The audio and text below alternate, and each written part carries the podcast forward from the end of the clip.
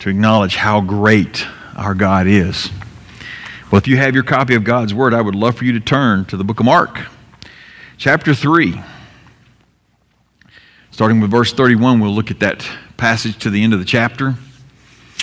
We're going to talk about the family redefined. Jesus is going to do that for us in this passage. You ever wished your family was different? you ever wanted different siblings? ever, two of them looked at each other. Uh, two, two different parents, different relatives. Got an uncle that you wish you didn't know that was there. Uh, you know, we've, we've had those comic comments, and family reunions can be interesting, but changing members of your family will not fix your family. Okay? But changing souls, it can redeem your family. And Jesus redefines the family here based on that premise. Remember that Mark is a testimony. He's giving a testimony of what Jesus did during his life and ministry here on planet Earth. And he records constantly through the book, he records the, the growing tension between Jesus and the scribes and the Pharisees and the religious elitists but also, there's going to come a point where the tension between the crowd begins to show up. The tension between what they've been taught or what they believe to be true shows up. And Mark's going to record that. And he's doing this to show that the persecuted believers out there, when he finally writes this and releases it and they send it out, those persecuted believers are getting a better picture of what Jesus went through. So they know, because some of them may not have even been around or knew Jesus at all personally. And now Jesus is going to show how his mission will change the family forever. Look at verses 31 through 35 with me. His mother and his brothers came, and standing outside, they sent word to him and called him. A crowd was sitting around him and told him, Look, your mother, your brother, and your sisters are outside asking for you. He replied to them, Who are my mother? and my brothers. Looking at those sitting in a circle around him, he said, Here are my mother and my brothers. Whoever does the will of God is my brother and sister and mother. Let's pray. Father, I thank you for this passage because it introduces one of the most important things we could ever see introduced in Scripture, and that is the church. But we also see how it teaches us to relate differently to one another. Give us guidance this morning as we walk through this and understand what we have in Christ. In Jesus' name we pray. Amen. So Jesus' family shows up and interrupts his teaching with a request. If you go back up to verses 20 through 21, you'll see that they had heard that he was really popular and they came to take control of him. Um, because he was out of his mind. So if you remember that from verses 20 through 21 of chapter 3, they came and they interrupted his teaching. But Jesus uses this interruption as a teaching moment about the kingdom of God. And so when we become a follower of Jesus, it changes our relationships with our family and with each other. And that's what Jesus is getting across to them and introducing them. So, what changes does our salvation make to our relationships on earth? Well, the new covenant in Christ Jesus sanctifies our relationships with three new possessions a new king, a new life, and a new family.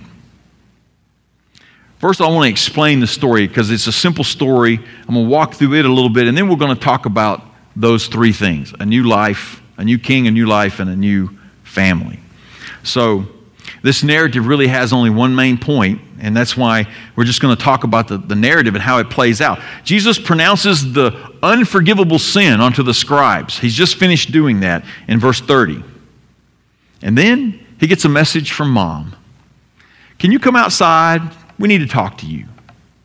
So his family has shown up on the scene to intervene because Jesus' popularity is just not natural, it's not normal.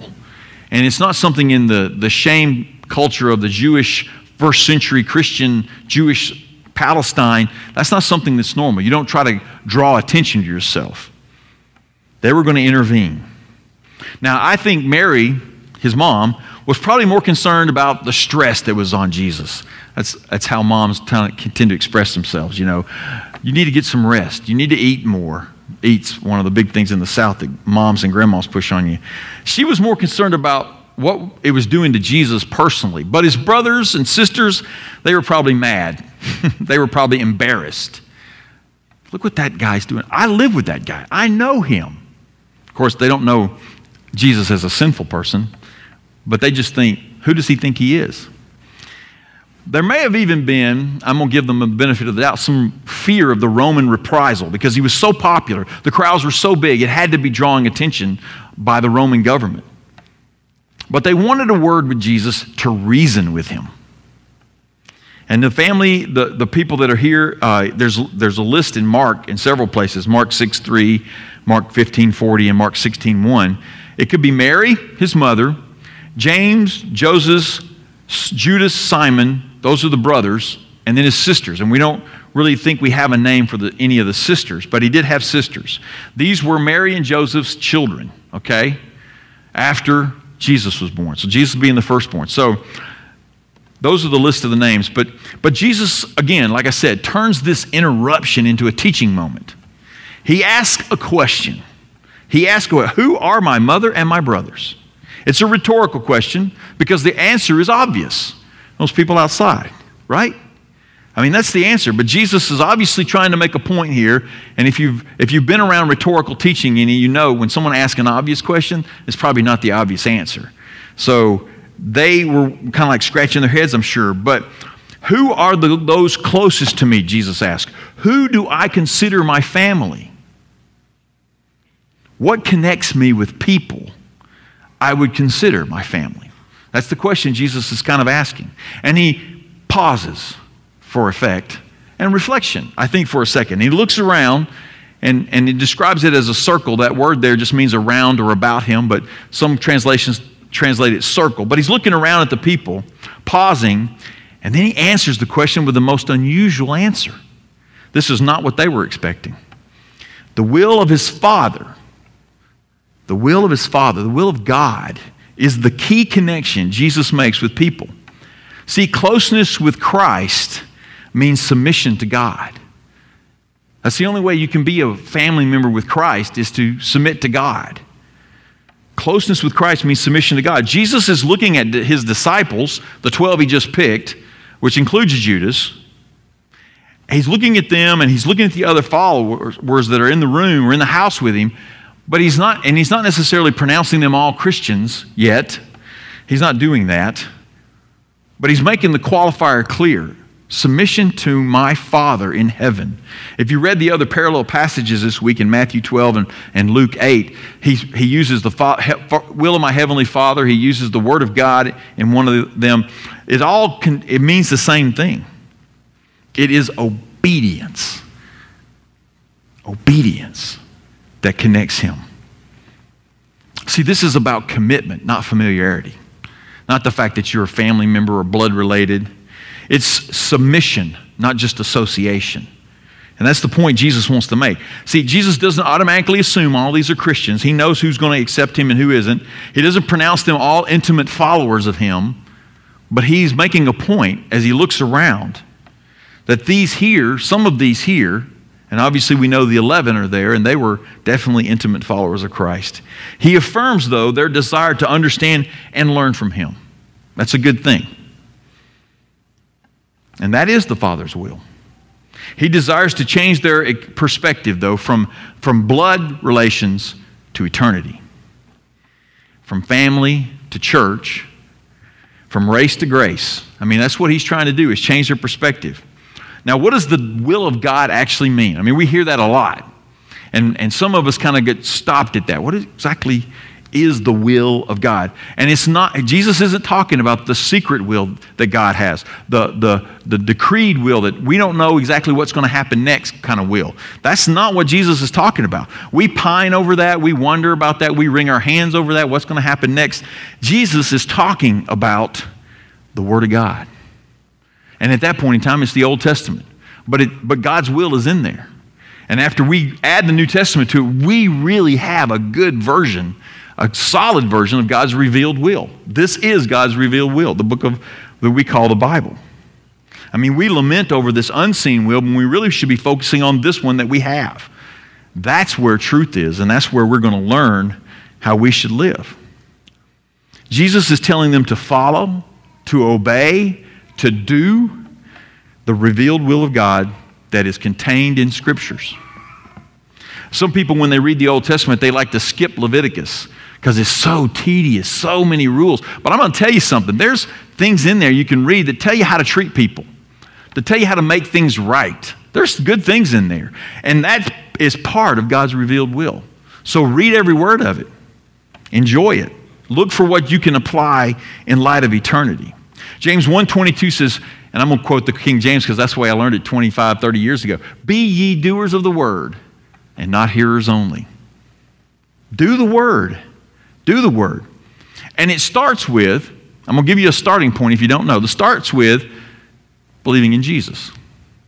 John 6:40. Jesus is having a discussion. He says, "For this is the will of my Father, that everyone who looks on the Son and believes in him should have eternal life.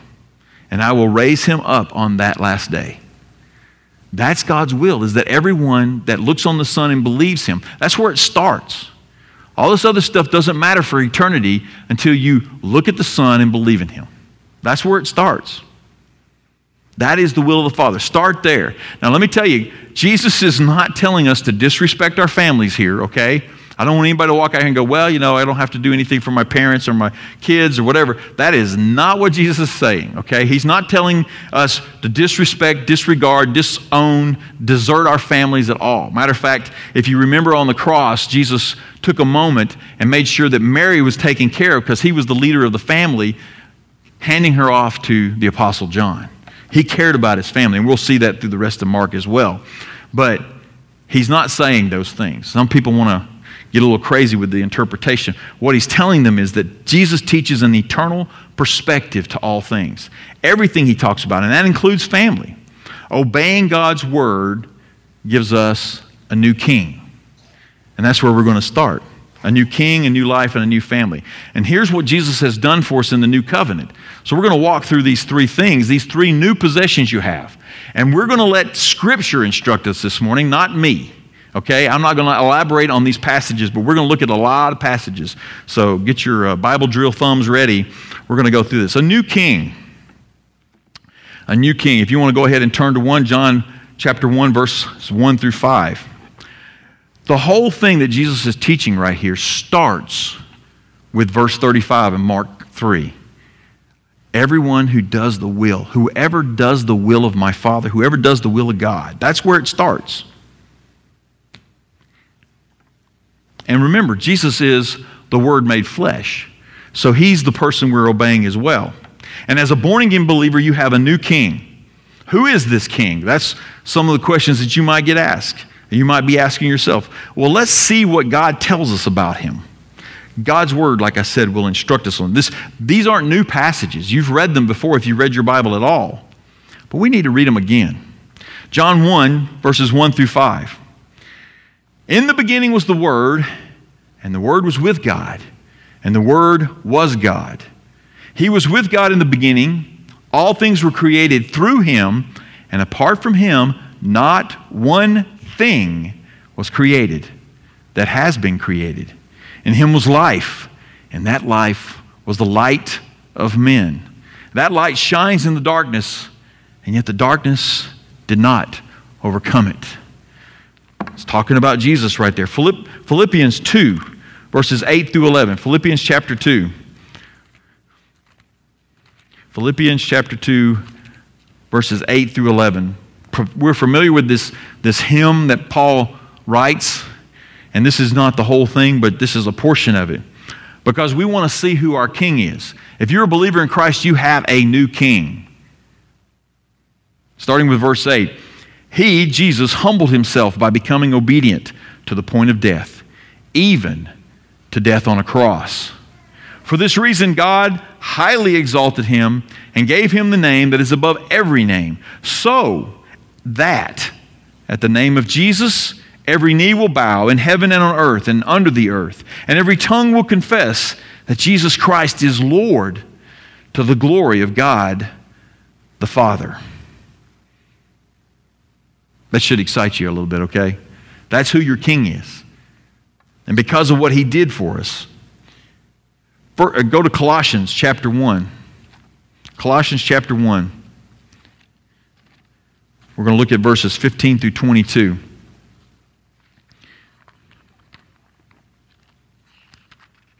Colossians chapter 1, starting with verse 15. Talking about Jesus again, our new king. He is the image of the invisible God, the firstborn over all creation. For everything was created by him in heaven and on earth, the visible and the invisible. Whether thrones or dominions or rulers or authorities, all things have been created through him and for him. He is before all things, and by him all things hold together. He is also the head of the body, the church. He is the beginning, the firstborn from the dead, so that he might come to have first place in everything. For God was pleased to have all his fullness dwell in him, and through him to reconcile everything to himself, whether things on earth or things in heaven, by making peace through his blood shed on the cross. Once you were alienated and hostile in your minds, expressed in your evil actions. But now he has reconciled you by his physical body through his death to present you, to present you holy, faultless, and blameless before God. Wow. That's who our new king is. And let's go to the end of the book because you can't talk about the new king without going to Revelations and talking about the king, the king of kings. Let's go to Revelations chapter 17, verse 14. Revelation 17, 14. These will make war against the Lamb, but the Lamb will conquer them because because he is Lord of lords and King of kings. Those with him are called, chosen, and faithful called, chosen, and faithful. That's talking about you if you believe in Jesus Christ. If you are a follower of Jesus Christ, you are the called, chosen, and faithful. Right there. Flip over one more page to chapter 19, verse 16. See it one more time. Chapter 19 of Revelation, verse 16. And he has a name written on his robe and on his thigh King of Kings and Lord of Lords. That's your new king and he will come back. And when he does, it will be glorious for those of us who trust him, it'll be dreadful for those who don't. From eternity past to eternity future, Jesus Christ is your new king if you have trusted him for your sins and your forgiveness. Now, we sometimes have a wrong image of kings because we in America rebelled against a king so we could form this country and this constitution that we have. And it's a great thing. And that king was tyrannical. But this king is not a tyrant. This king is not a dictator. He's not even a president. He's a father. He's a father with never ending love and kindness. And that's who we're trusting. That's who your new king is. So we need to lose all of our ideas of what a king is on earth because an earthly king does not compare to this king. Embrace in your mind and your heart Jesus Christ as your new king. God is your new king. Christ, the Lamb who takes away the sins of the world. Now, kind of as a point of illustration, it's not a very good one, but we get in our jobs, we'll get a new boss, or in some situation, we may get a new leader that uh, we, we have to respond to. And usually, when that happens, they want to do new things or they want to try things differently. And you wind up with more deeds and chores than you had maybe before. But not so with this king. When this king shows up and has shown up in your life, you have a king who died for you. He's not demanding of you, he's died for you. You have a king who saved your soul. And you have a king who offers you a full life by obedience to his revealed will. That's who your king is. So, how is your relationship with your new king going? That's a question you probably should ask yourself every day. I know I try to. How is your relationship with your new king going? Are you living in close communion and fellowship with your new king? Because that's what he wants. He wants us in close communion with him. He wants us to fellowship with him. He wants us to spend time with him. Or does your life get hijacked by other relationships or other tasks? Do others hinder your affections for Jesus? Kind of get in the way? Do, do, gets in the way of your devotion, your submission, your following Jesus? It can happen. It has happened. And in the life of every believer, God should come first. Period. And that, that doesn't mean we exclude things necessarily that are still good things, but God comes first. Loving, worshiping, and serving the King of Kings is job number one. If you put that first, man, so many things fall into place. So many things get redeemed. And we, we find out how that happens when we seek the wisdom of Scripture. So, what Jesus said, whoever does the will of God is my mother, my brother, and my sister. Seek his wisdom in the Scriptures. You have a new king if you believe in Jesus Christ, and that changes everything. And the first thing it changes is your life. You have a new life. Your new king has given you a new life by what he's done. Those who do the will of God are those who are born again. Like I talked about earlier, until you believe in the Son, as Jesus, as Jesus said in John 6 40, you can't be considered obeying God's will because that's the first thing. You got to start there. You can do things that are in the Bible. You can do things. You can come to church. Bible talks about being a church member, coming to church, attending church. But until you believe in Jesus Christ as the Son of God for your sins, you are not you're not following the will of God. That's where it starts. So those who are born again, regenerated in soul by the Holy Spirit. So what does this mean for your life? well, it means a lot. But I want to talk to you about some passages, and we're going to read some passages. You want to turn to Romans 6. We're going to read verses 1 through 18. But the first passage I think of when I think of being a new life is 2 Corinthians 5:17. Therefore, if anyone is in Christ, he is a new creation. The old has gone, the new has come. And how does a new creation live? Well, let's go to Romans 6. Romans 6. This is just one spot. Paul's going to talk about it as he's trying to convince the Romans about their justification by faith, that because they've accepted Christ as their Savior, they have a new life. And, and he wants to give them a logical approach to this, to follow through with what happened because of Jesus Christ. So follow along as I read Romans 6, verses 1 through 18. What should we say then? Should we continue in sin so that grace may multiply? Absolutely not. How can we who died to sin still live in it? Or are you unaware that all of us who were baptized into Christ Jesus were baptized into his death? Therefore, we were buried with him by baptism into death, in order that just as Christ was raised from the dead by the glory of the Father, so we too may walk in newness of life. For if we've been united with him in the likeness of his death, we will certainly also be in the likeness of his resurrection. For we know that our old self was crucified with him, so that the body ruled by sin might be rendered powerless, so that we may no longer be enslaved to sin, since a person who has died is freed from sin. Now, if we died with Christ, we believe that we will also live with him because we know that Christ, having been raised from the dead, will not die again. Death no longer rules over him. For the death he died, he died to sin once for all. But the life he lives, he lives to God. So you too consider yourselves dead to sin and alive to God in Christ Jesus. Therefore, therefore, do not let sin reign in your mortal body so that you obey its desires, and do not offer any parts of it to sin as weapons for unrighteousness, but as those who are alive from the dead, offer yourselves to God, and all the parts of yourselves to God as weapons for righteousness. For sin shall not rule over you, because you are not under law, but under grace. What then? Should we sin because we are not under law, but under grace? Absolutely not. Don't you know that if you offer yourselves to someone as obedient slaves, you are slaves of that one you obey, either of sin, leading to death, or of obedience, leading to righteousness? But thank God that although you used to be slaves of sin, you obeyed from the heart that pattern of teaching to which you were handed over.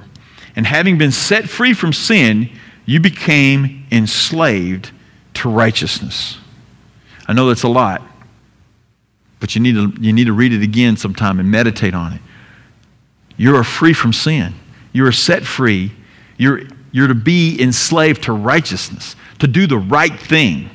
That doesn't mean you're not going to do the wrong thing, because if you go on to chapter 7 in Romans, you see Paul talking about that very thing the struggle that goes on, because we, we still live with a sinful nature, but we don't have to live under that sinful nature. We don't have to live because we're controlled by it. You're under grace. If you, if you mess up, confess it and move on. Let God forgive it and move on. There may be consequences, but there is forgiveness. See, this new life is one unshackled by sin. It doesn't have sin constraining it anymore. We are free to live for God in righteousness. And that's the new life you have. There's no shame, there's no guilt, and there's no despair in this new life. God's got you, as they say, so live it out.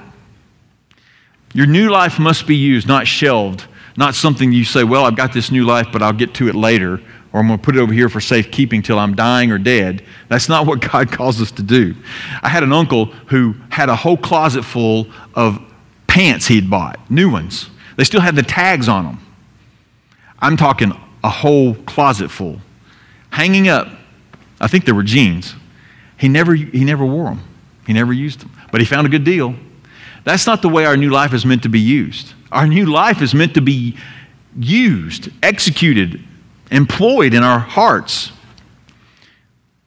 So let me ask you some questions. What has hindered your new life from reaching its full potential? Is there something in your life that you need to work on, to get rid of? To, as, as Paul says, don't present your body as with, with members, weapons for unrighteousness, but try to change things so that you can present your body as a weapon for righteousness. Are you living like your soul has been freed from sin? I mean, sometimes we, we, we live with too much guilt as Christians. We think we're always guilty and we just have to be. No, you're, fr- you're free from that. Confess it, let Him forgive it, and move on. We don't need to, we don't need to waller under guilt. You're freed from sin. As a believer, a follower, a new re- relative of Jesus Christ, your new life is guaranteed and available. I'm saying it again. If you're a believer in Jesus Christ, your new life is guaranteed and it's available to you right now. You can live it by picking up God's Word and reading it avidly.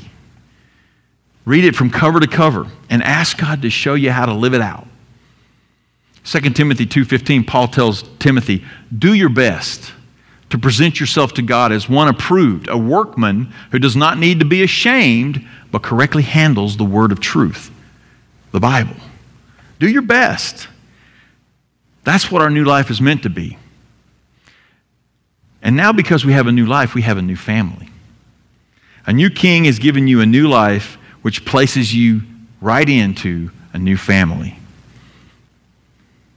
And this is one way you live out your new life, is with a new family.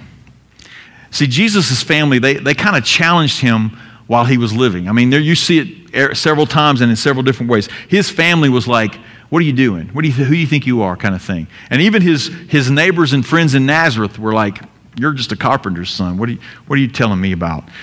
But after his death and resurrection, some of his family changed their tune quite drastically. Matter of fact, James and Jude, Jude, who was called Judas at one point, but Jude wrote books of the Bible because they believed in their, their brother, their half brother, Jesus Christ. So Sanctification is a lifelong process, and it took them a while to get catch up, probably, um, and they did. But God's family, God's new life that He's given you has changed your family.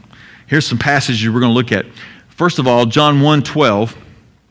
Yet to all who received him, to those who believe in his name, he gave the right to be called children of God. Children born not of natural descent or human decision or a husband's will, but born of God. That's what, that's what happens. That's what happens when we become children of God. Turn to Romans 8. Romans chapter 8, verses 14 through 17. I can't stress how much that your new life means you're in a new family. If you've trusted Christ, you are part of the family of God, which is why we sang that song this morning. That while we travel here on this planet, we have a family to travel with. We're not lone rangers, not meant to be anyway. Look at Romans chapter 8, verses 14 through 17. For all those, for all those led by God's Spirit are God's sons. For all those led by God's Spirit are God's sons. You did not receive a spirit of slavery to fall back into fear. Instead, you received the spirit of adoption, by whom we cry out, Abba, Father. The Spirit Himself testifies together with our spirit that we are God's children. If children, also heirs, heirs of God and co heirs with Christ, if indeed we suffer with Him, so that we might also be glorified with Him. You and Jesus are brothers, or sister and brother. You're a child in God's family. Flip over to 1 John chapter 3. 1 John chapter 3 explains it again that we have been loved so much that God has brought us right into his family. 1 John chapter 3 verses 1 and 2. 1 John chapter 3 1 and 2. See what great love the Father has given us that we should be called God's children. And we are, John says. We are. The reason the world does not know us is that it didn't know him. Dear friends, we are God's children now, and what we will be has not yet been revealed. We know, we know that when he appears, we will be like him, because we will see him as he is. Look at what that, your family promises you. You're a child now. You're a co heir with Christ. And now you're loved by God so much that when He sends Jesus back, you're going to see him face to face, and you will be like Jesus when that happens. And last, let's turn over to Ephesians chapter 3. Ephesians chapter 3, verses 14 through 19. Ephesians chapter 3, verses 14 through 19. Paul is trying to drive home the same point I'm trying to drive home this morning that you are children of God. He says, For this reason I kneel before the Father, from whom every family in heaven and on earth is named. I pray that he may grant you, according to the riches of his glory, to be strengthened with power in your inner being through his Spirit, and that Christ may dwell in your hearts through faith. I pray that you, being rooted and firmly established in love, may be able to comprehend with all the saints what is the length and width, height and depth of God's love, and to know Christ's love that surpasses knowledge, so that you may be filled with all the fullness of God. That's what I pray this morning for us, that we will all realize that. The church this is what Jesus is really introducing here. The first time he's really kind of introducing it without using that word, church. But our relations change because of Christ. The church is your new family. Not just necessarily this local body of believers, although that is part of your family, but all of those who have trusted Christ are part of your new family. The church is what Jesus is really talking about. See, Jesus is changing our focus from blood kinship to redeemed kinship, from earthly to eternal, and from an ancestry kind of mindset to a Savior. Christ points to the church as the new family here and sets the stage for the new covenant. When he, when he dies, is buried, rises from the dead, grave, he makes the new covenant real and it births the church of Jesus Christ. That's what he's setting up here. It's the stage. And you know, there's some members of our church that have never had a family that supports them, never had a family that cared for them, never had a family that edifies them. Now they do. I hope we're all being family members to one another. I mean, how do you feel about your new church family? You know, if you didn't realize this before, maybe you're realizing it now, but have you looked each other as, to each other as blood bought relatives? You know, you're not, you're not just kin because you related to them. There's no family tree here in terms of that kind of way. See, Jesus is telling the crowd that his blood, by his blood, you now have a new relationship. New relationships with those who share in the fruit of righteousness. That's what Jesus is telling them. Who is my mother and my brother and my sisters? It's those who do the will of God. And see, the church is not just an organization of people, it's an organism of people, of souls who have believed, who've trusted Christ. And God calls us to live like a wholesome family. And I know that's hard because we're, we're all kind of still a work in progress, but He calls us to live that way. It is God's will, it is what's in His Word, and He tells us to join together. To join together in a redefined family of saints who seek His kingdom first and His righteousness first. We don't need to treat the church like a once a week event. We don't need to treat it like it's a social club. The church is a body, and it needs uh, each of us to invest in it to invest in it that, and link arms together and carry the gospel to the world, however we can do it. From our little spot here in Altamont, Illinois, we can reach the uttermost parts of the world. You know, family first is a common phrase you hear, and where I grew up down south, man, it came. I mean, two brothers could fight all the time, but if you got between them, mm, it was bad. So, family first is a common phrase. Blood is thicker than water, you know, they tell you. Well, let me tell you something. As a believer in Jesus Christ, the family of faith is first, should be first. And the blood of Jesus Christ is thicker than any blood there is. And if He spilt it for you, if you've accepted His spilt blood for your sins, that blood's on you and in you. And your family, the church, is who you're connected to. So let me sum up a little bit to just say that Jesus is teaching a new expression of family. He's redefined it based on what he's going to do in the new covenant in his blood. Okay? This is what he, he's introducing this right here the first time. He uses a teaching moment with his, his own earthly family to do that.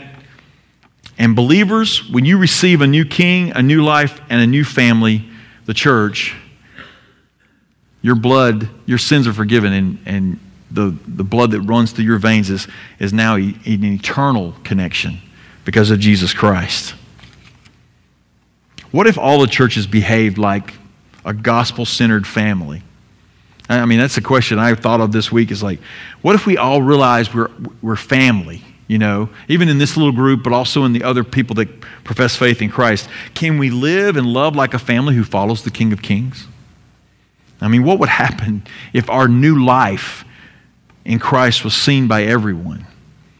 Well, that's the reason Jesus said, You're a city on a hill, you're a light in the world, you're salt. That's what a church is supposed to be, as a family. We do it together, we do it in love and acceptance of one another. And, believer, this morning, if you have been adopted in this family of God, I just encourage you to start living like you have been adopted into this family. Live that new life under that king that's new and with the church and the family.